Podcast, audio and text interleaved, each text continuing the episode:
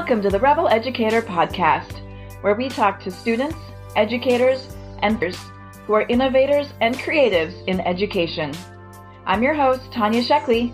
Thanks for joining us.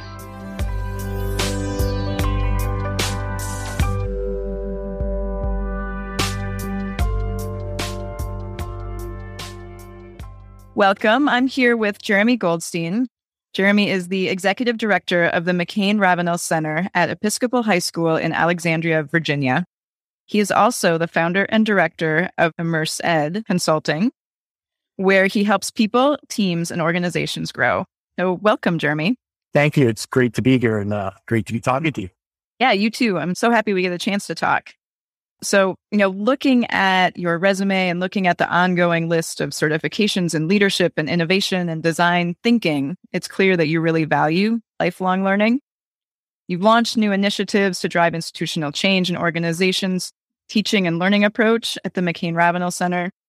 Can you share with us kind of a before and after picture of the approach you have taken and how you overcome resistance, the challenges you're looking to solve?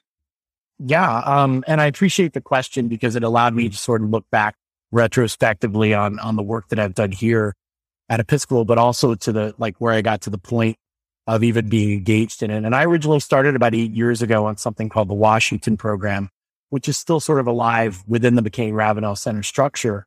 And I showed up with the sort of initiative and support from a head of school to implement a new program that was deeper, more thorough, and more um, experiential education pedagogy based.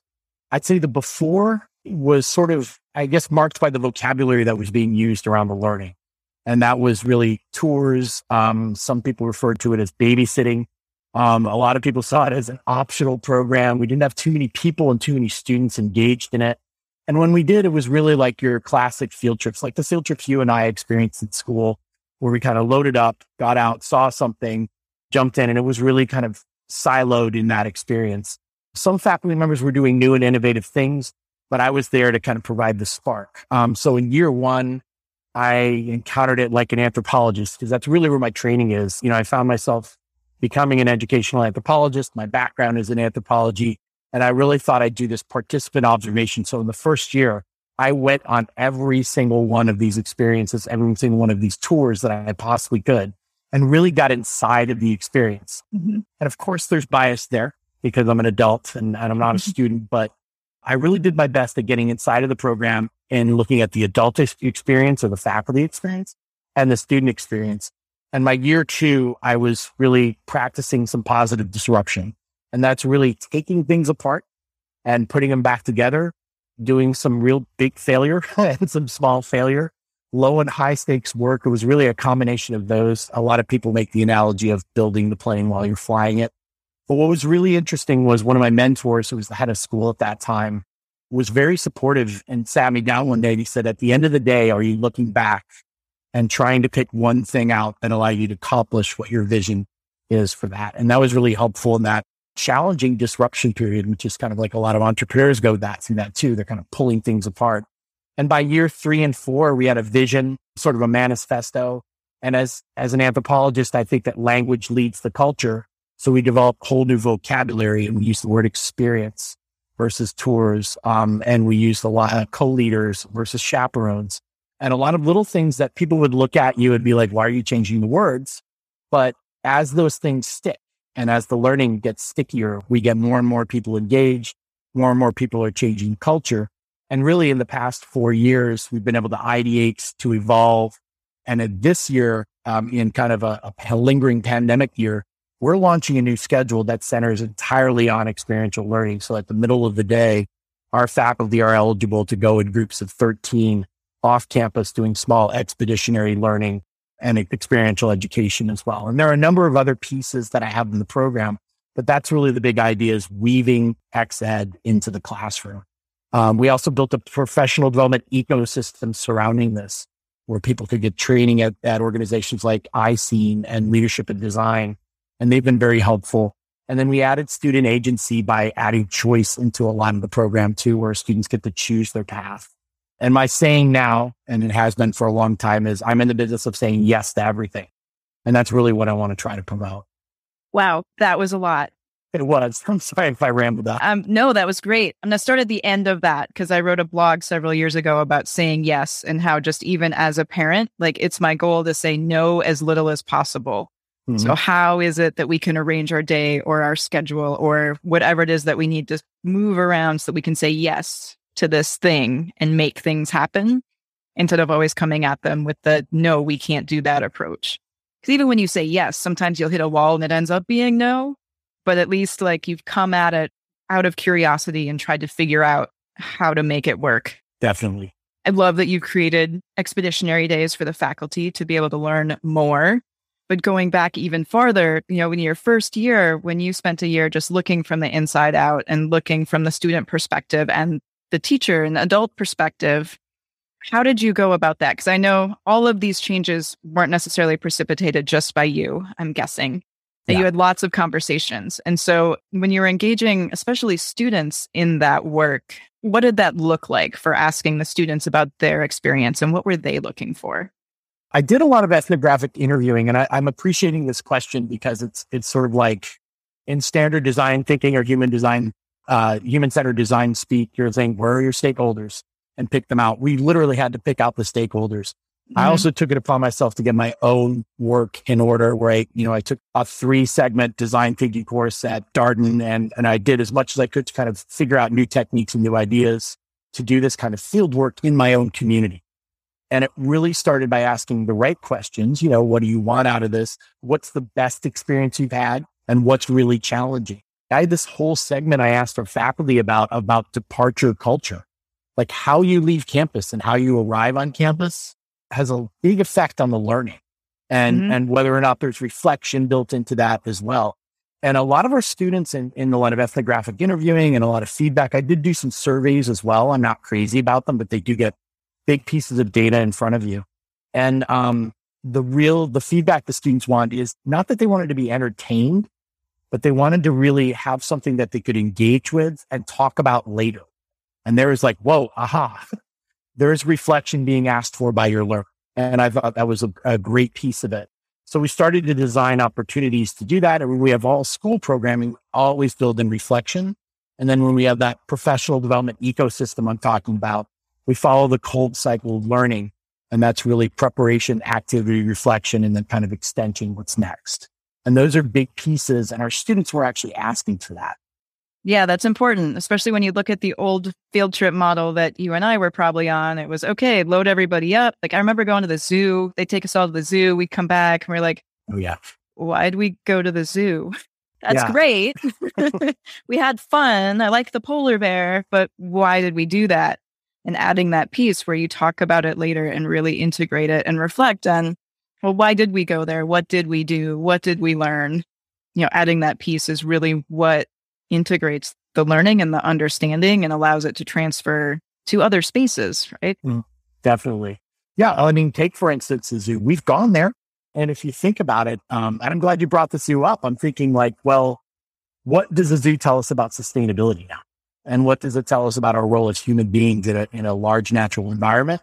And what is this replication of natural environments? What does that mean? I mean, I'm thinking as a teacher right now, but those are the questions I'd ask my students because it's really mm-hmm. deeply reflective. And it's sort of like, I hope they're going home or I hope they talk to their parents instead of saying, I saw a polar bear today. They'll say, I saw a polar bear struggling with 95 degree heat in October.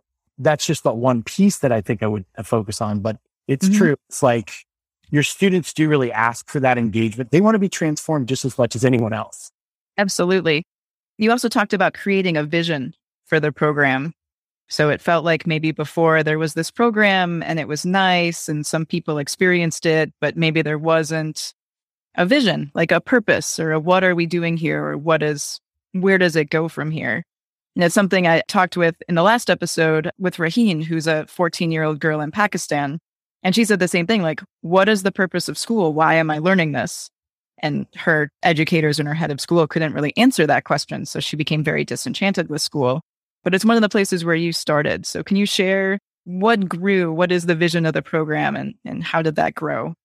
Yeah, I always want things to be transforming and changing. So we often talk about mission statements in education and, and everybody has a mission. Our school has one. They're great. They're lofty, idealistic kind of, you know, intentional statements about where we're going to go with this. I'm a bigger fan of, and it's not my idea of compasses or, or kind of like, where's your north? So the implementation is everything between you and north, but north tends to change. Magnetic north changes, right? We get all sciencey with it. But the interesting piece is, is that laying down a vision in advance, but also making it something that can be edited along the way is so important. Where I found myself kind of getting asked the question, like, what is the McCain Ravenel Center? What is the Washington program? I couldn't answer it really in the first months of it.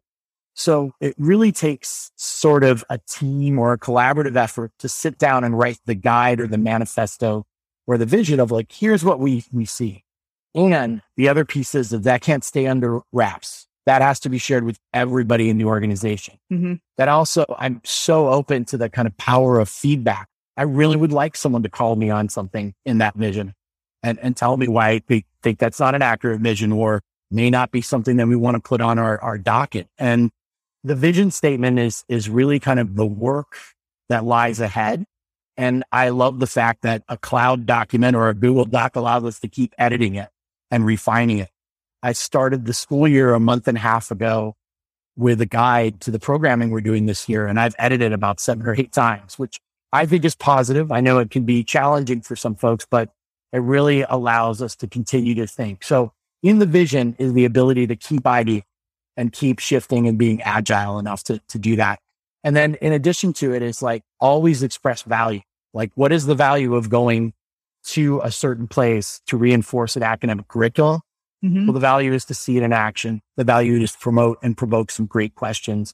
And the value is also to provide a springboard for students to move into other areas, as you mentioned. So that's one of the big pieces of the vision and always be innovating, always be thinking of new things. I would be accused of being an early adopter in some technology things, which I am. But I also know that putting that in front of people creates this great, uh, as I use the word, ecosystem of, of innovation and ideas. So you had the opportunity to essentially rebuild an entire program.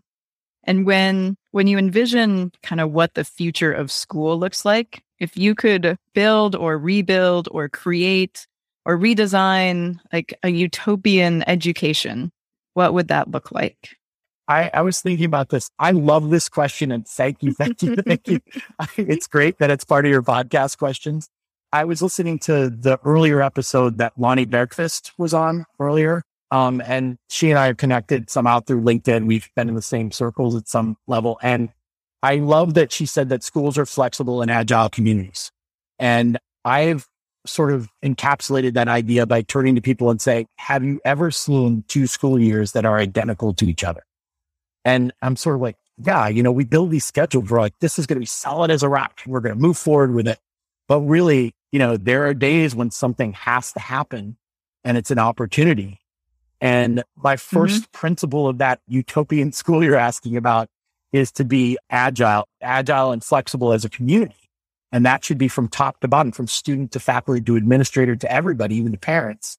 Um, and there's this great saying in our community. There was a, a teacher, his last name was Calloway, and his statement was every school should have a sign over it that says under construction. And it should be there forever, which I love. I embrace that idea. It's like we're constantly redoing this stuff and it's great. And our students learn differently. They use different devices and all of these things. I'm a big fan of language immersion in any shape or form. I would really say that that have to be part of it. And this is big kind of thinking philosophically. 50% of all that we learn should be based on what's going to be asked of our graduates in five to 10 years. And that means you have people going out and seeking that information. And there is an employed futurist on your staff who is looking outside of your school and trying to see what's coming and what we can do now to get ready for that. And that's a big piece of it. Yes, should be part of the mottos or norms of your school really getting getting to a point where yes is really what we're aligned to do. And I'm not talking about overwhelming our plates as educators, but I am talking about yes in terms of our our imagination. And then the final piece is being able to pause for meditative joy or pause to breathe and learn and reflect with our, our groups and, and learn about that sheer joy of, of giving space for it. So always say yes as much as we can.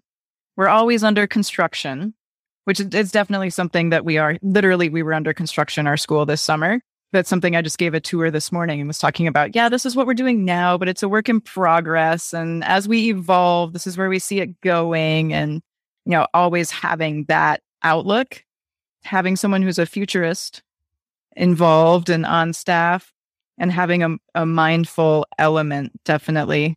You said something about mindful joyfulness or something to that effect, which was a, a beautiful phrase. yeah, my, mindful joy. Um, mindful I, joy. I, and I was thinking about it. It's, you know, it's starting to be fall here. And for the last few nights, I've been walking my dog. And I, you know, that's a point to pause for a lot of people who have kind of mm-hmm. even the mundane stuff that is a task. Um, mm-hmm. Um, and I've noticed a building at 7.15 p.m. each night, a murmuration of these birds, these like chimney swifts. And I've watched it three nights in a row. And then I started, there has been a crowd gathering, me looking up at the sky. That's really kind of fun. And then people are actually pausing to do stuff. I love those moments, whether they're spontaneous or plan, like plan mindfulness. Mm-hmm. I think it's an essential piece. It also weaves SEL thinking into your, your educational program where I sort of hate the fact that we silo SEL as something we kind of slap onto everything. And I really think we need to be more mindful about like being comfortable at school, finding joy at school, you know, being at ease in those spaces. Yeah, that's something that we really focus on. And and actually you just it's described the evolution of our construction of SEL because we started with it in a silo and it was a class on Friday mornings and we went to SEL, you know, like we might go to math. And then we came back and like, yeah, that was great. And the kids were getting sound bites and, you know, an hour of understanding of how to take care of themselves. But really, they need to take care of themselves 24 hours a day. And so, how could we then move that from being something that we teach to being a part of our culture and the way that we work with tiny humans. Mm-hmm. And so instead, giving that training, you know, instead of someone coming in and giving training the students, we had someone come in and train our educators and our staff so that then the staff is using all the same vocabulary around the entire school. And so now we have a shared experience. And so as then the staff are leading the SEL through community meetings or reflection time or mindfulness or whatever point of the week it fits for them, then all of the students throughout the whole school are using the same vocabulary. And the staff is building this culture of instead of like, I'm the teacher and this is the way we're going to discipline, it's okay. How can I help you self regulate? How can you be more self aware? Mm-hmm. What are you feeling in this moment? what do you need to get you back to a space where you can learn more effectively? And how can we create that for you? Yeah. Um, and so shifting that whole culture from SEL being this place in this moment in time to this is what we do all day, every day, because we're humans and we have to take care of ourselves and take care of others. Yeah. Can I ask you a question about that? Yeah, of course. I, I mean, I find that fascinating. I think I love the the intentionality of it what would two things that you think of like a shift that you sensed after you've done that change from the compartmentalized program to the program that's everywhere? I haven't had a kid in my office in two years. Wow. That wasn't my own. And sometimes he just comes in because he needs a hug. but yeah, we haven't, there's no discipline, quote unquote, that that happens that requires someone to be sent to the principal's office. Oh, wow. It's always, you know, how, what, and we use zones of regulation. So it's, you know, mm-hmm. I can see you're in the yellow zone or I can see you're in the red zone. Okay. Why don't you find a tool that's going to help you take a few moments in the peace corner and come join us when you're ready? Mm-hmm. And just creating that space for students to have feelings because you can't go through a six hour day and move from subject to subject and project and lunch and recess and all the interpersonal things that happen and like not have feelings. Mm-hmm. yeah. But allowing them to have feelings and allowing for that space for them to find what they need and to self regulate that has really made a big difference. Yeah. And I work with high schoolers and I'm listening to this and I'm like, we need to amplify that at our level more often.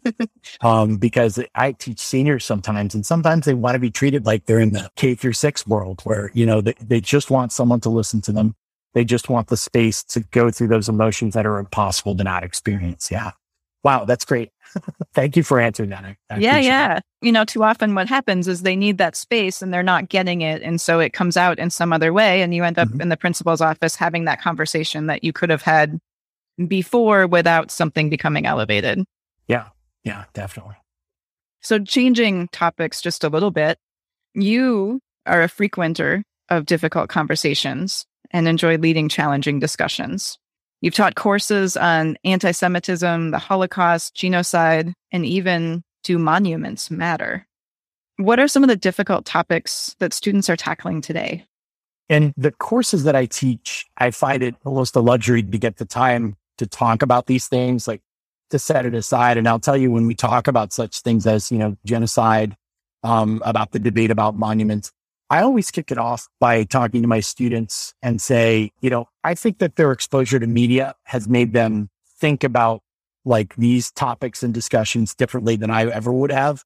And I always ask them, I was like, look, I can, I can start feeding you content or I can start talking about the real deal well, about what's happening outside of this classroom. And, you know, unanimously, the kids are voting for the real deal. They want to talk about what's really happening. They don't want adults telling them a different narrative.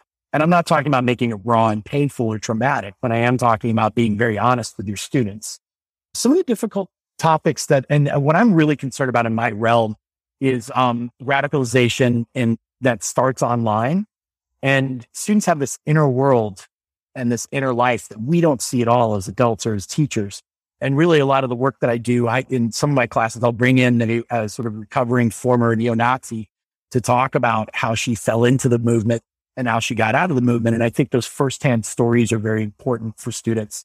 Not that I think any of my students are on that path, but we do want to know that there's a conversation going on um, about this right now. We do a lot of work with the Center of uh, Peril, which is a center on radicalization at American University.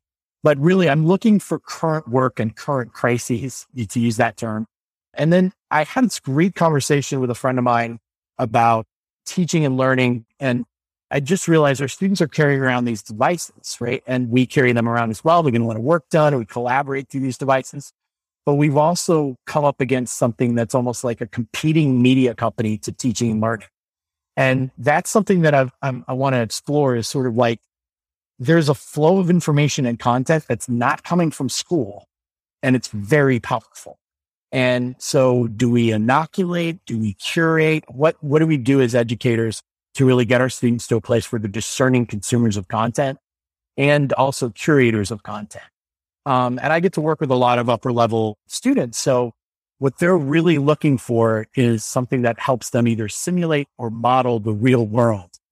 And the irony is, is they're carrying this sort of unreal world around in their hand at times. So we, we sort of navigate in there. We talk about that. We do a lot of stuff about symbols because a lot of the language online is symbolic language and my background's in symbolic anthropology. So there's this really interesting discussion of, you know, how do people use them?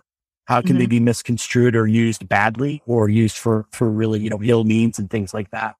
Those are some of the things. And then the pressure and anxiety of being a teenager folds into all of that because this electronic thing, the digital engagement is something that tends to stress. I'm seeing it with my 13 year old. It's really hard. Yeah, absolutely. And it's something that we talked about this morning too in a conversation that I had even just with our like second graders is how do we look at news with a critical eye? How do we start yeah. to build those critical thinking pieces? And starting to ask those questions and is it true? Is it real? Is it fake? Where did it come from? Who created it? Is hopefully laying the base to start to oppose some of the radicalization. Mm. But you're right, even you know, whether it's somebody who's being taken into, you know, like an online thought process that's leading them somewhere dark, or just scrolling through Facebook, which can lead you somewhere dark, admittedly. But also, you know, looking at all the happy people and just keeping in mind that, like, that's a moment in time when they smiled for a photo. Mm-hmm. That doesn't mean that everything is okay all the time. And to just not compare ourselves to these images that we see that are one, you know, one millisecond in time that somebody took an image is in no way indicative of their entire being. Absolutely. And I think that's a big piece that we're really struggling with as a society is looking at all these things and thinking we need to live up to this image or this thing or you know whatever it is that we're looking at online without taking into an account that that's a nanosecond in in a lifetime. Yeah, yeah. We can stage it, we can edit it, I, I have to note that because I was thinking about the quote and I don't know who it's attributed to, but it's what is it? Comparison is the thief of joy. Right. And it's just sort of like if we're spending so much time comparing ourselves to the nanoseconds you're talking about, we may be wasting a lot of time in our lives, you know. Well, we all know we waste a lot of time on Facebook. yes, the big time waste is is still there. I, I think with students, you know, the ones that I work with, they're conscious of it, but I also know that we all, and even as adults, they fall into those traps you're describing too. Yeah. So, lastly, I run an elementary school, as you know. Can you share a story that you remember from your elementary school years? Yeah, I, and I was looking through Up Academy, and, and part of the reason kind of I was drawn to this discussion. I went to a lab school called Thomas Metcalf School in Illinois. I'm from the town of Normal. It's actually a town in Illinois. I know. I grew up in Wisconsin. Oh, okay, great. Another Midwesterner. My dad taught at ISU, and I'm from the center, the very center of Illinois. Uh-huh. It's the flattest part of the state. Um, but there was a great lab school there that I went to grade school in. And either by intention or by design or just by the university's process, it had a combination of students who were completely able bodied and without any um, learning difficulties or anything like that. And then also just this combination of students who are being, you know, fostered by the lab school approach. And people are working on different pedagogies with individuals who may be physically challenged or in, in other directions and it was a broad range of students. And looking at your website and learning more about Academy, I was sort of like, wow, well, I had a real gift there of grades three through six, where I was able to be in this environment with students from so many different backgrounds. I saw them as just very strong individuals. Mm-hmm. There were so many differences in there. I myself had learning differences. So I was there for that. And I thought that, you know, if there's going to be a place where, and I try to be an empathetic person as an adult, but if there's going to be a place where students can kind of practice empathy every single day, it's between those wide ranges of groups who learn differently, move differently, think and act differently. And that was a real gift for the, the lab school environment. And then there's another layer in there that I, it sort of came up as I was thinking about this is that this was the um, late 1970s and we had an arrival in early 80s of Vietnamese refugees who came from Vietnam and those students immediately were drawn to our school. And, you know, I grew up between the United States and France. My mother's French and my dad's American. And I went to grade school in France. So I had been the other or the outsider in a French school system. And I realized that like I was watching that develop from students who are new Americans just arriving, going to school with, you know, they didn't speak English. Mm-hmm. And it was interesting. Like I feel like that point in time at the school with their approach to teaching and learning and with their approach to, you know, bringing in new families was just kind of like, wow, I was pretty lucky to be in that place. And it wasn't easy. I mean, it was difficult. There was tension. As a student, you could sense there was tension. And now I think back and I'm like, what was that like to be an educator at that time too? So that, that, that's my elementary school experience, which I kind of connect directly to the work that you're doing too. Mm-hmm. So I think is, is fantastic. Thank you. What a great perspective. So, can you share how people can get in touch with you? Yes, I, of course, can be found at Episcopal High School. And, you know, my email is jlg at episcopalhighschool.org. I'm also open to connection on LinkedIn. I like the, you know, LinkedIn conversations to use social media. I have a website also, Immersed, and Immersed is the word immersed, but with two capitals, ED as an education, and it's immersedconsulting.org. So you can reach me any of those ways. Um, if you'd like to email me directly or connect through like LinkedIn, that's great, or even off the website at Episcopal High School. Um, I'm open to any connection. I love having great conversations like these. So thank you for having me. Fantastic. Thank you so much, Jeremy. Have a great day. You too. Thank you. Thank you for listening to the Rebel Educator podcast. To learn more about us, visit rebeleducator.com where you can learn about our professional development opportunities for educators and students and see our project library. If you're in the San Francisco Bay Area, check out our progressive, inclusive elementary school, Up Academy, at upacademysf.com. We'd like to say a special thank you to Atmosphere for use of their audio track, Miho. Thanks again for joining us, and we wish you well no matter where your educational journey may lead.